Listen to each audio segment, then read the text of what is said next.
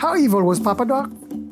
Evil incarnate in a country where mysticism is so well entrenched. Papa Doc used voodoo to control the nation. He sacrificed not only my family, but my wife's family. Shot children, babies, mothers, grandmothers. It was a deliberate massacre. I had no idea that there was two sides to this man. I mean, he really fooled us all. Oh, God, we had no idea what it was going to be like, but it was murder. In 1945, a young American trained doctor touches down on the tarmac. He's home. Haiti is where he was born and bred. His name is Francois Duvalier. He'll become better known by his nickname, Papa Doc. He'll become the bloodiest dictator the country has ever seen, and a constant thorn in the side of the United States and its allies. It was a brutal dictatorship, there is no doubt about that. It was not just an authoritarian regime, it was a capricious dictatorship. You did not need to be in the opposition to be killed. Torture was pervasive. There were public executions, public hangings. Sometimes their bodies would be left in the street for days to decompose so that people would see what opposition entailed. There's always been an association in Haiti between voodoo and power. Most Haitians believe to this day that to have become president in the first place, you must have made some kind of pact with the devil or with the dark side of, of voodoo. And Haitians say you can serve with the right hand or you can serve with the left hand. If you serve with the right hand, that's using voodoo for good. If you serve with the left hand, that's using it for sinister purposes. He was referred to as Papa Doc primarily because he was seen, first of all, as a paternal figure, but also as an effective doctor. And it's interesting that he came to view the Haitian people themselves as essentially children. And he saw himself as their Papa Doc. In other words, their medical man and also their father, their, their national father. And he was once quoted as saying, the Haitian people are born to suffer. And unfortunately, that's proved to be the case, and they've suffered greatly. My name is Paul McGann, and welcome to Real Dictators, the series that explores the hidden lives of tyrants such as Adolf Hitler, Chairman Mao, and Kim Jong il. You'll be right there in their meeting rooms and private quarters, on the battlefields and in their bunkers, up close and personal with some of history's most evil leaders, watching on as they make the decisions that shape the world as we know it. We'll take you behind the curtain, beyond the propaganda and the myth making, to hear the real stories of their totalitarian regimes. In this episode, we travel to the tropical Caribbean nation of Haiti to tell the story of the man of medicine who convinced his people that he was a voodoo god. This is Real Dictators.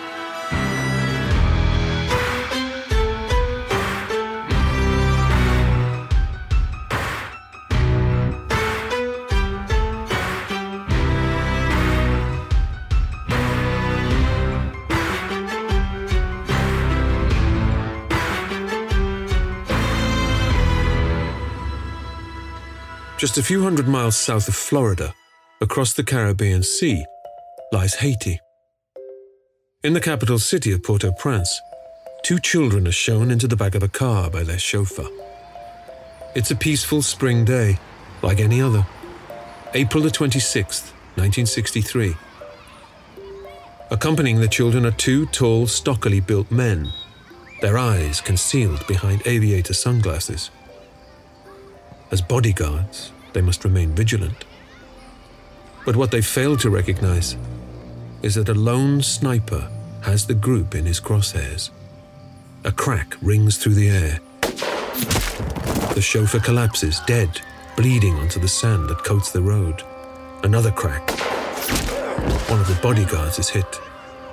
The other guard throws himself onto the front seat and hits the accelerator, driving the children to safety.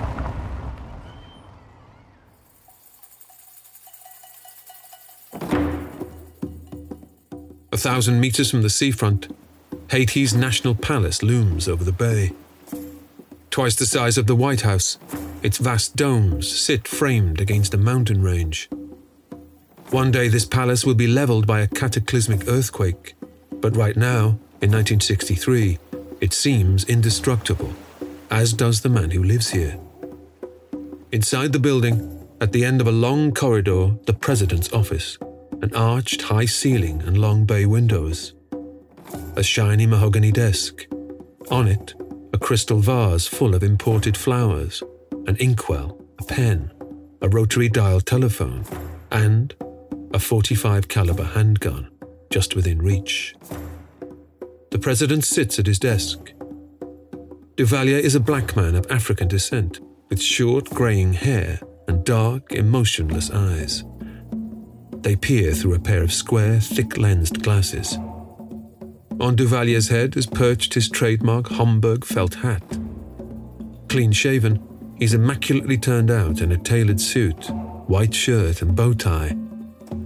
His cufflinks clank on the wooden desk, hands shaking with anger. Because the man they call Papa Doc has just received the news that someone has attempted to kidnap his children.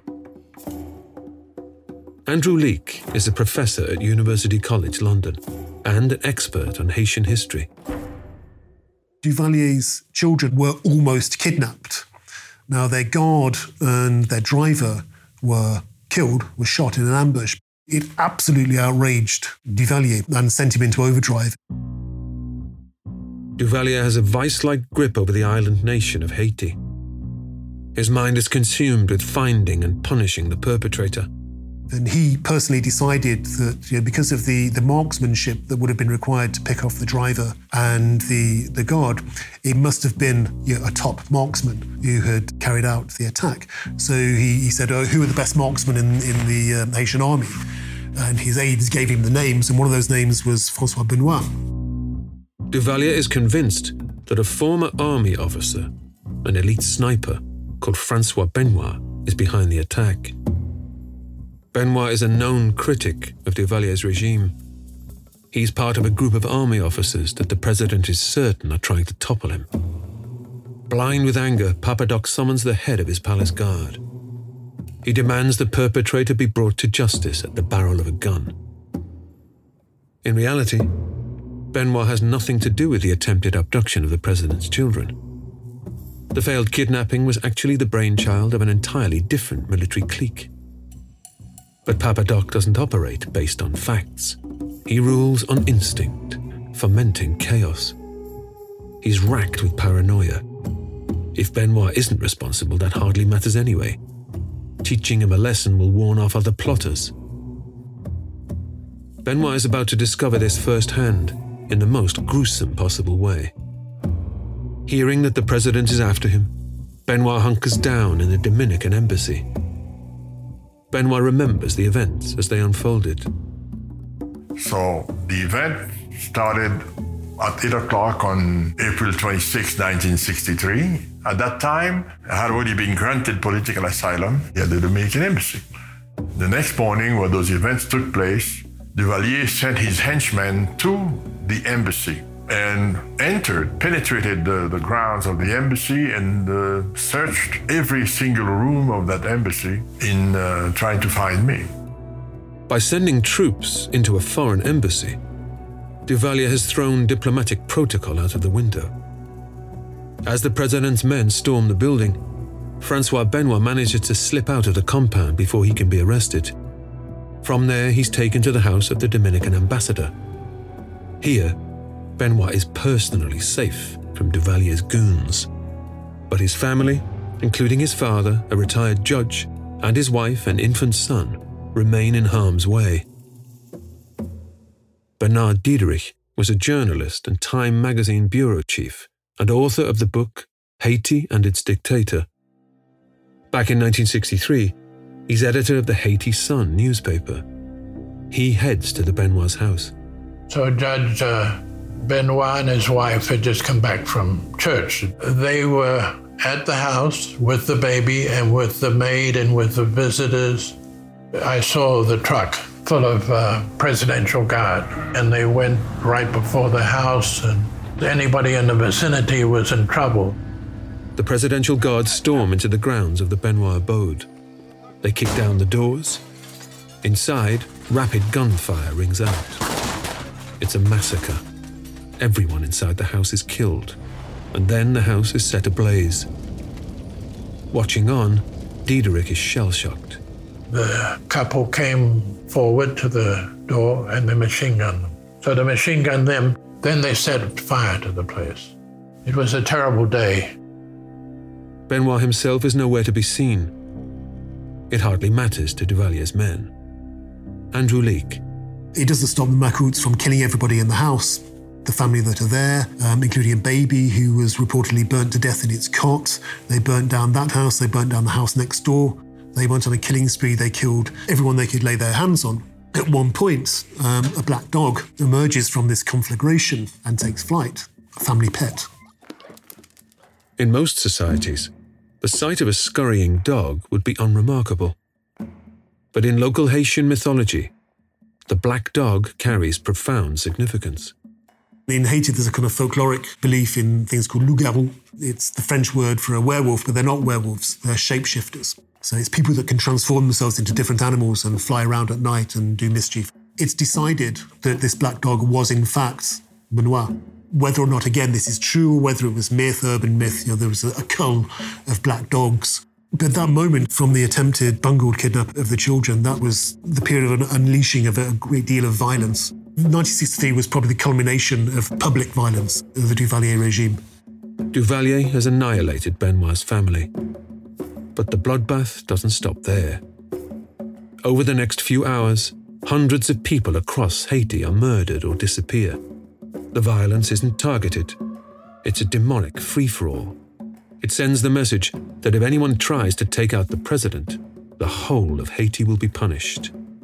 Roadblocks are set up, death squads roam freely through the streets. Corpses are left to rot on the roadsides. The stench fills the nostrils of the locals for weeks to come. Raymond Joseph is the former Haitian ambassador to the USA. For years, he campaigned against Duvalier. He ran for president in 2010 and now runs a Haitian newspaper out of Brooklyn, New York. He also happens to be the uncle of rapper Wyclef Jean. Back in April 1963, in the chaos, rumors start to spread that Benoit's infant son actually survived the blaze and has been taken to Duvalier himself. Duvalier's son in law was seen coming out with that boy, little boy about two years old. And they took him to Duvalier. And Duvalier is said to have closeted himself with the boy to query him about what he knew about his father. Nobody knows till this day what happened to uh, Francois Benoit's little boy. Some people said he was sacrificed by Duvalier. Other people said they don't know. Sheltered at the Dominican ambassador's residence, the awful news is delivered to the boy's father.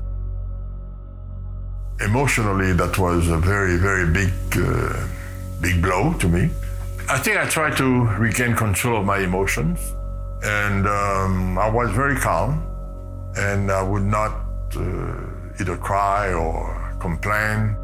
Uh, anybody who was close to me, anybody who was associated with me, was either arrested or killed. He sacrificed the people whom, for any reason, he suspected of not being lawful or faithful to him.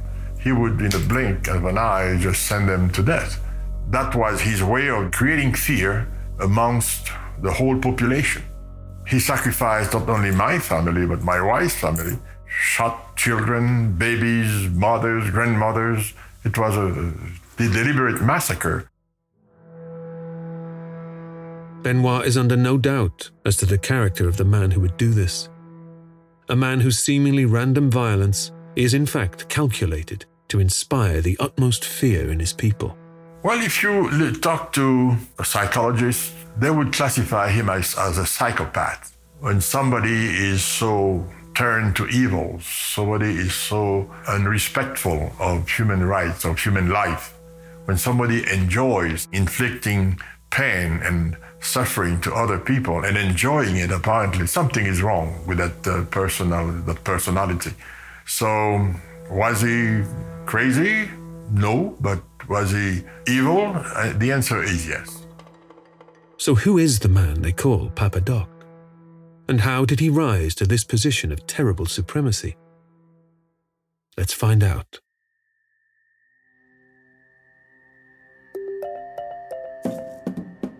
Francois Duvalier is born into a modest middle class Haitian family in 1907. The beautiful Caribbean state of Haiti occupies the western half of the island of Hispaniola. Back in the 1700s, it was called Saint Domingue and belonged to the French. John Marquis is author of Papa Doc, Portrait of a Haitian Tyrant. Hispaniola was, of course, the most prosperous colony in the world at the time, turning out a huge number of crops, which were keeping the perfumed elite in Paris very well fed indeed. But in 1791, the slaves of Haiti rose up in revolution against the French colonial system. Under the leadership of Toussaint Louverture and Jean Jacques Dessalines, they fought against all the odds to liberate their country you had a situation where the French were determined to hold on to this colony at all costs, but where the, uh, the slaves quite rightly felt that they were not sharing in the revolutionary ideals which had been set down in 1789 during the French Revolution. And it's interesting that the fraternity and equality that was very much part and parcel of the French Revolution was never intended to extend to the slaves because, of course, the slaves were the bedrock of the colonial economy. In 1804, the slaves of Saint Domingue finally won their independence, and the nation of Haiti was born. They actually expelled the French army when it was at its height. This was an absolutely incredible situation because they pretty well set the land on fire and defeated the French army. France was uh, a highly significant power at the time, and yet the Haitian slaves rose up and defeated them, expelled them. So in 1804, Saint Domingue changed its name to Haiti and became the first free black republic in the world and only the second republic in the New World, of course, in the Western Hemisphere, America being the first. Haiti became the first slave colony to win independence. From its inception, Haiti was a beacon of progress and possibility for civil rights activists in America. It's a very proud nation because, of course, it was the first slave republic. And of course, this became a signature event for later movements, civil rights movement, for instance. I mean, Toussaint Louverture was cited all the time as being one of the original heroes. I mean, even people like Malcolm X and Martin Luther King referred repeatedly back to the Haitian Revolution as being a kind of an ideal. And it was. It was a fantastic achievement by people who'd come from extremely humble backgrounds. But despite the real optimism, this fledgling nation was not without its own internal divisions. The divisions that, that, were, that were present when Haiti became independent in 1804 were crucial. So you had essentially three sections of Haitian society that, that were important. You had the, what are called in Haiti, the mulattoes, okay, so the light skinned elites. So they were the most educated sector of the population. They spoke French, which was really important. Then you had the generals from the uh, successful slave armies. There were a lot of generals in that army, and they were rewarded during the revolution and also after 1804 with land. Those were the, the groups with power. And then you had the mass of the population.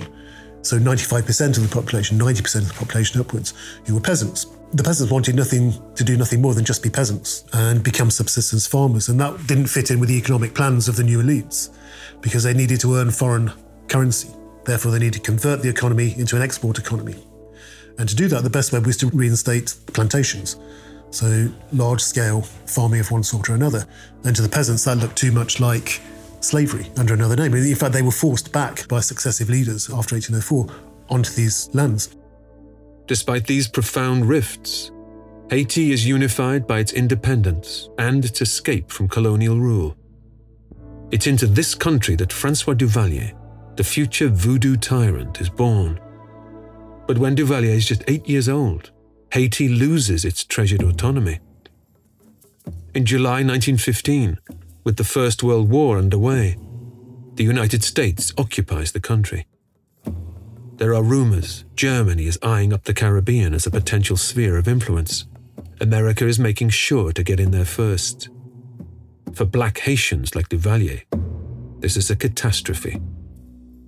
James Ferguson is author of the book Papa Doc, Baby Doc Well, Duvalier would have been, I think, about eight years old when the Marines arrived in Port-au-Prince. The occupation was surprisingly severe, harsh, profoundly racist. The American occupying forces immediately allied themselves with the um, very small, prosperous, pale skinned elite that ran Haiti at that point. But for the majority of black Haitians, the occupation was very unpleasant indeed. They were taxed, they were made to do unpaid labor, they were routinely abused. But psychologically and culturally, I think that's where the impact was. But they, they felt that this was an alien, racist occupying force.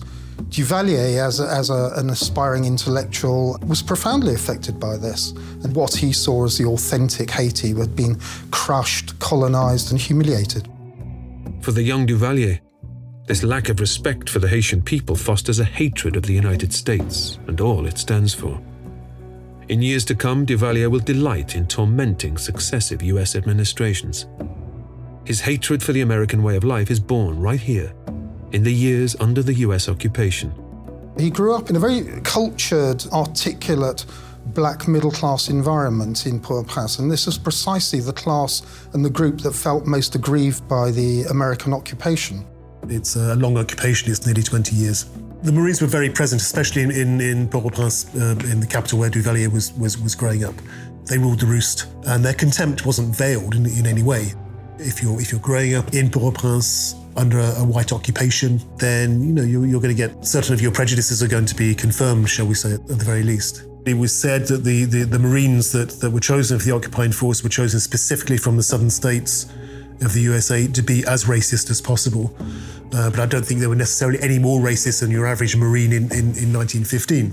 And that was that was really important because the group, the social group that, that, that dominated Haiti at that time were the light-skinned elite, the mulattoes. And they thought when the Americans arrived that they'd be in a privileged position vis-a-vis the Americans because they were lighter skinned, because they were less barbaric, as they like to put it, than their black compatriots. But for the Marines, they were just as black. And that was a, a big blow to, to, their prestige. And it was the first time, really, that, you, that the, the other, that the rest of the Haitians saw the mulattoes dealt such a blow to their prestige, to their pride, to their arrogance, and the rest of it. Finally, in 1934, the US military leaves Haiti, and the country becomes independent once again. 1934 is also the year in which the young Duvalier completes his degree in medicine. He begins a promising career as a doctor, serving the people of Port au Prince. Becoming a doctor in Haiti is actually quite a big thing. You have to realize that the term intellectuel in Haiti often refers to anybody who can read.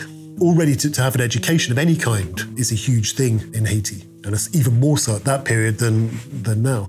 But to become a doctor, to be know, one of the professions, doctor, a lawyer, essentially you, you had it made because of the prestige that accrues to it, even more than, than, than the money that you might earn from practicing the profession. Education was and still is a lottery in Haiti who gets education and who doesn't. So it, it was a big thing. But Duvalier's real passion a legacy of the US occupation, is black nationalist politics. He throws himself into a movement called Noirism. Essentially, what Noirism was, was the reaffirmation with pride of the African roots. The racial origins of the Haitian people were African. And Noirism really took off after the end of the American occupation in 1934, reaffirming Africanity, if you like, the dignity of the African roots.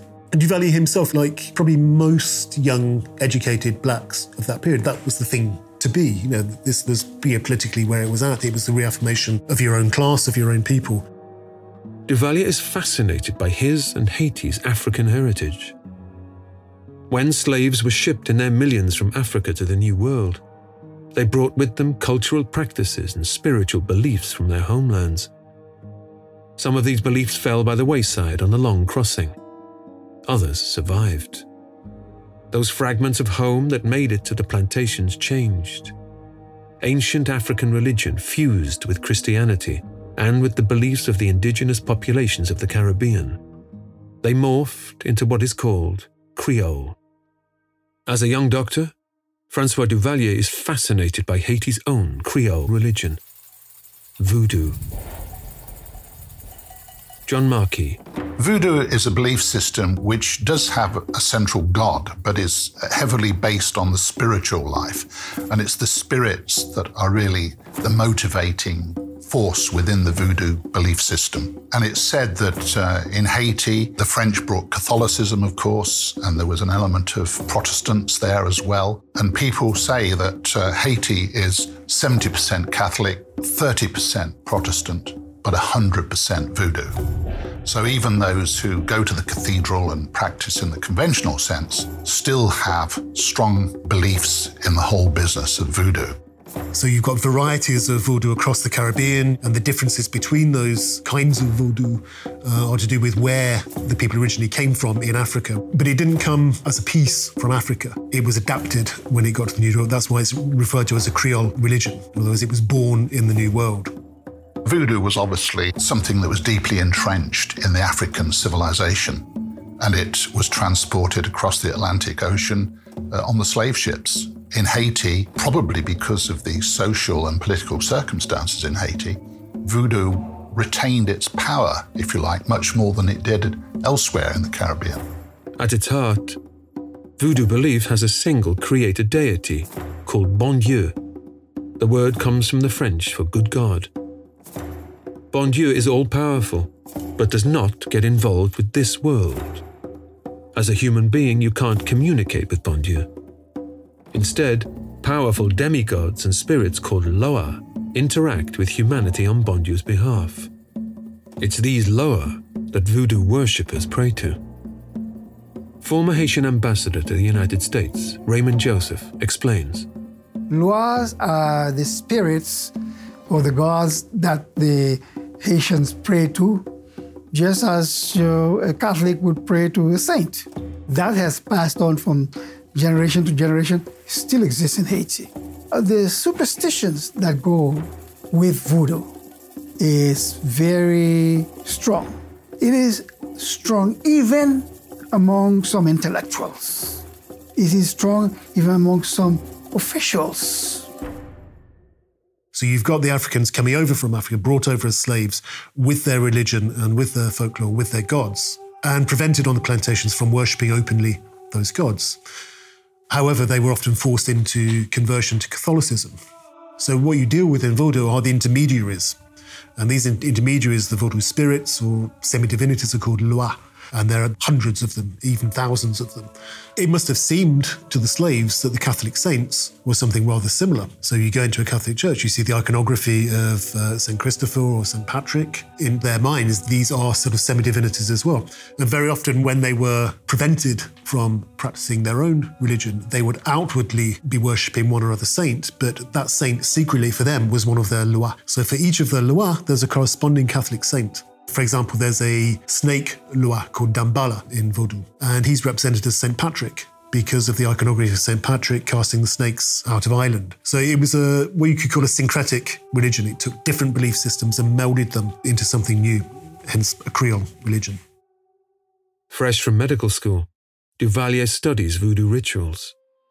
He gains a better understanding of how the religion dominates the lives of his countryfolk, especially in the rural interior on an island where many people cannot read or write, and scientific knowledge is confined to universities and elite institutions, magic and superstition are powerful forces indeed. On one hand, Duvalier is fascinated by Haiti's mystical spiritual past. On the other, he's a man of science, engaged in medicine and politics. These two halves to his character, the mystical and the modern, might seem opposed. But in the Haiti of the 1940s, there is no contradiction here. On the contrary, there's always been an association in Haiti between voodoo and power. Most Haitians believe to this day that to have become president in the first place, you must have made some kind of pact with the devil or with the dark side of voodoo. Voodoo itself is morally neutral, and Haitians say you can serve with the right hand or you can serve with the left hand. Now, if you serve with the right hand, that's using voodoo for good. If you serve with the left hand, that's using it for sinister purposes. Duvalier's fascination with voodoo is growing and will continue to grow as he ascends to the pinnacle of power.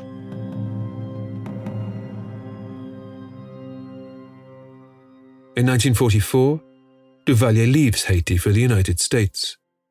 He wins a scholarship to study public health medicine at the University of Michigan.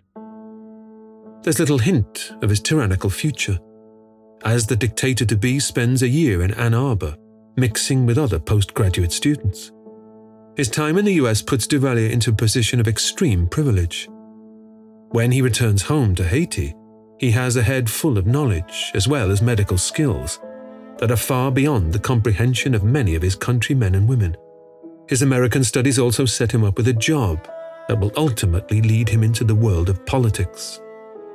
Duvalier is appointed the head of a US sponsored public health program, bringing modern medicine to the Haitian peasants.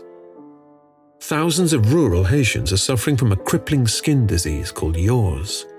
It's a chronic bacterial infection that manifests in painful lesions all over the body.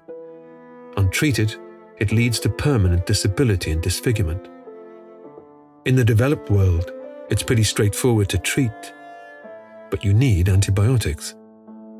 Yaws was a disease of the skin. It was really contagious and was throughout the country. People were suffering from it. And Papa Doc came in and says, I'm going to change that. And using penicillin, he changed it. Duvalier travels from village to village. This well turned out young man, bearing miraculous cures. It's a striking image, an inspiring one. It was a devastating disease that took its toll on the rural people in particular. And uh, it was a life threatening disease and I think also a deforming disease. So it was one that needed to be tackled because it was taking a heavy toll in the rural communities. And uh, Duvalier actually set out walking great distances on foot because a lot of these people lived in mountainous regions where there were there was no road to get to them. So he had to walk over rough tracks and through forests and he had to subject himself to hardship to actually deliver his medical expertise to these people. Duvalier becomes widely known as he tours the island bringing his penicillin cure to the remotest parts of Haiti. Rates of infection from yaws begin to decline. It's win-win James Ferguson.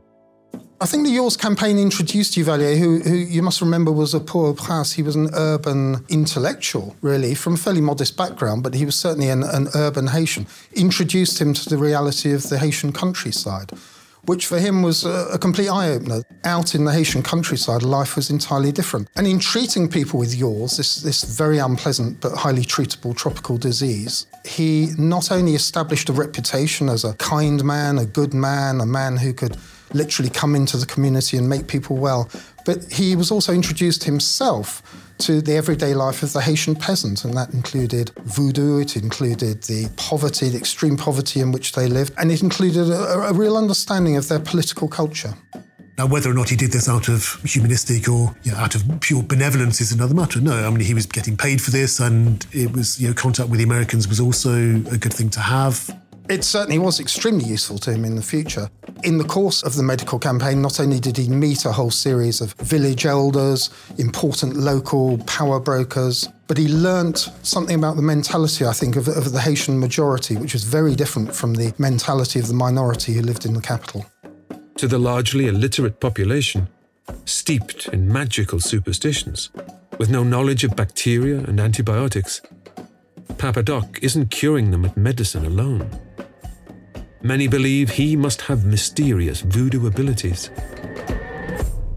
It's a little god that has come into their community because they see that his medicine heals and heals quickly.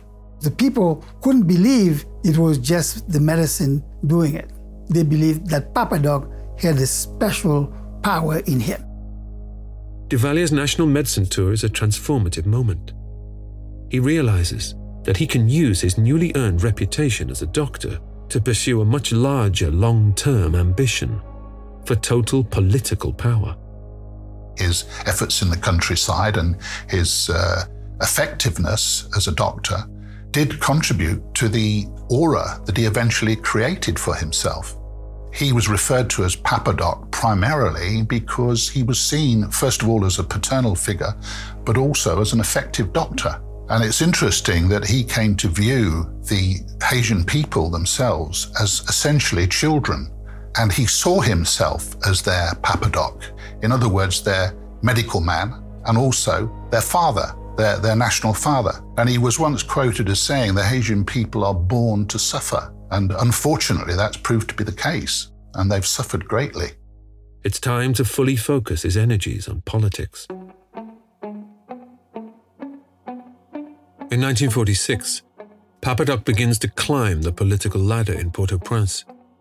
Charismatic, sharp, and with an inspiring backstory, it's not long before he becomes Minister for Health under a fellow Noirist, President Dumarsais Estimé. At this stage, Papadoc still seems to be a force for good, but the cracks are beginning to show in his kindly public image.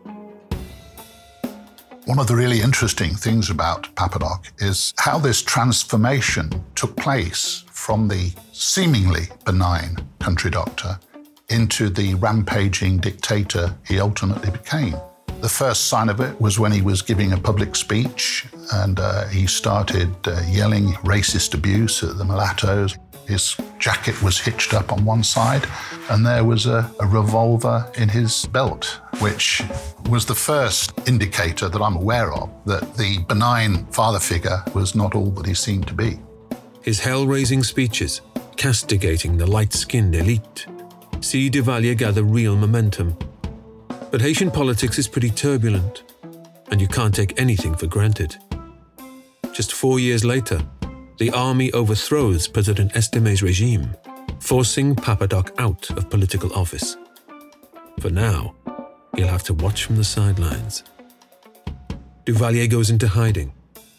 He takes the opportunity to study political writings, from Marx to Machiavelli. He took this time to study the great masters. And the great masters for him was Machiavelli, was Karl Marx, was Mao Zedong. In reading Machiavelli, Papadoc learned one thing. He said, in politics, gratefulness is weakness. It's better to be feared than to be loved. In 1956, Duvalier's enemies in the government are themselves overthrown by the army. Now Haiti is on the brink of civil war. An interim government struggles to maintain law and order there's only one thing for it. Amidst the chaos, elections for president are called. Duvalier knows this is a golden opportunity to make his name. The young doctor emerges from hiding. He wants to throw his fur felt hat in the ring in a way that gets him maximum publicity. So one day, he turns up at the newspaper office of journalist and editor Bernard Diederich he arrived in my office in an old Buick. He said to me, I took him into my office and he kept his hat on. He told me he liked my newspaper. And then he said, Could I ask you a question? I said, Well, I have a lot of questions. Can I interview you? He said, No, this is just to announce my candidacy in the forthcoming election. In Diederich's office, Duvalier announces he will be standing as a champion of the impoverished black majority. At this stage, Papadoc is an opportunist, keen to advance himself, but he also believes he can turn the country around. I think Duvalier became corrupted by power. I think he went in as the quietly spoken country doctor who had done good things for the people of Haiti in the past. And he probably was an idealist, and he probably felt that he could do good things in power. For years, Haiti has been governed by a tiny minority of career politicians. They tend to be drawn from the country's mixed race professional class. On his medical tours around the island nation, Papadoc has grasped that there's a lot of resentment out there. People want change. He's a relative novice when it comes to politics, but Papadoc has a gripping election message and a votership that he's ready to mobilize. Papadoc from the underground came out and he led the fight for power. He made it a fight of black versus mulatto. In a country where 90% of the people are black, Papadoc was a shoe in. On September the 22nd, 1957, Francois Duvalier wins a landslide victory. Across Haiti, Papadoc has won the endorsement of influential voodoo priests. They even allowed their temples to be used as party offices during the campaign. Now these priests are invited to Port au Prince to celebrate victory. There are high hopes for this good doctor. He's turning over a fresh page of Haitian history. But in fact, this is the beginning of decades of dictatorship. Certainly, the, you know, the meek persona that he presented during the run up to the 1957 election was certainly a facade. It was a very carefully prepared facade. It was designed to lull the opposition into a state of false security. He didn't want to put anybody's back up, but he certainly didn't want to give the an idea, an inkling of what kind of person he could be when he achieved power. He knew that the army didn't want a strongman as president. They wanted somebody they could manipulate to retain their own hold on power. So I think that was very much a facade, very much a projection. At the time, Duvalier's facade works a treat.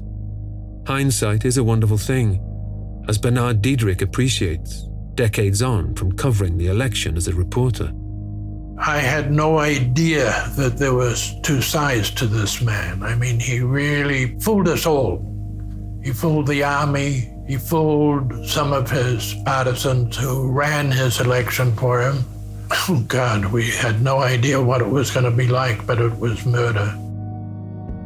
On October the 22nd, 1957, Duvalier takes his seat as president of Haiti. In just a few short years, he's climbed to the top of the tree. But he knows that his is by no means a secure position. Haiti is an unpredictable country with politics that are frequently explosive. Public unrest can erupt at any time, bringing leaders down in a pile of rubble. Between 1843 and 1915, there were 22 heads of state of Haiti. Only one of them completed his full term in office. Going right back, even the hero of the Haitian Revolution, General Jean Jacques Dessalines, met an unspeakably hideous fate. John Marquis.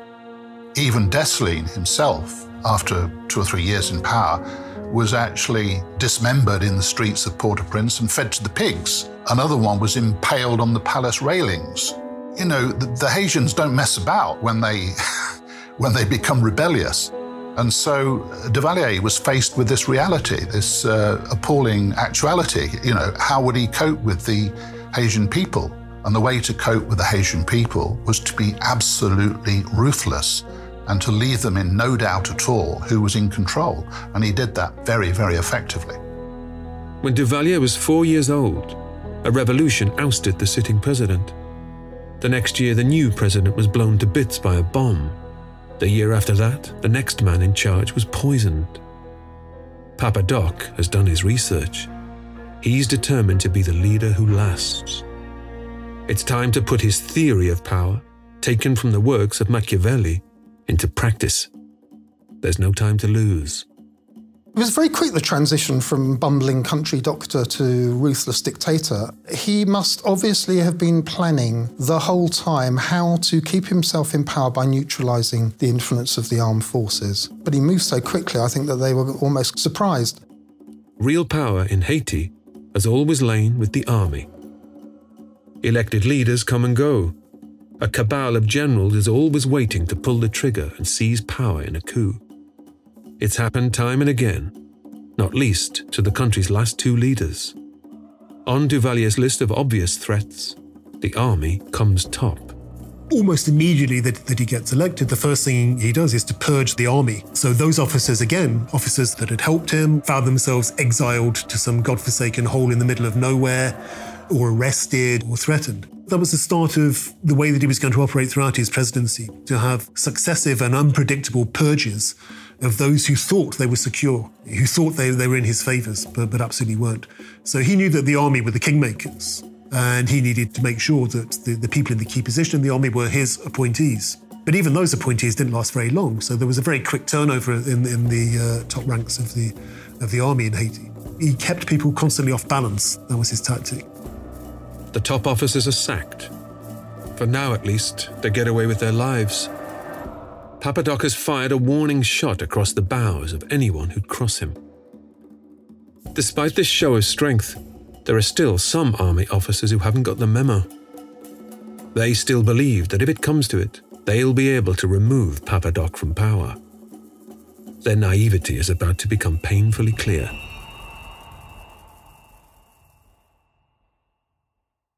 Next time on Real Dictators. A band of exiled soldiers attempts to topple the president just months into his rule. Duvalier grapples with US President Kennedy as state sponsored violence erupts across the picturesque Caribbean island. Papadoc builds a vast private army, inspired by a terrifying bogeyman from Haitian mythology. And in the eyes of his cowed and brutalized people, the dictator begins to turn from political strongman into all powerful voodoo god. That's next time on Real Dictators.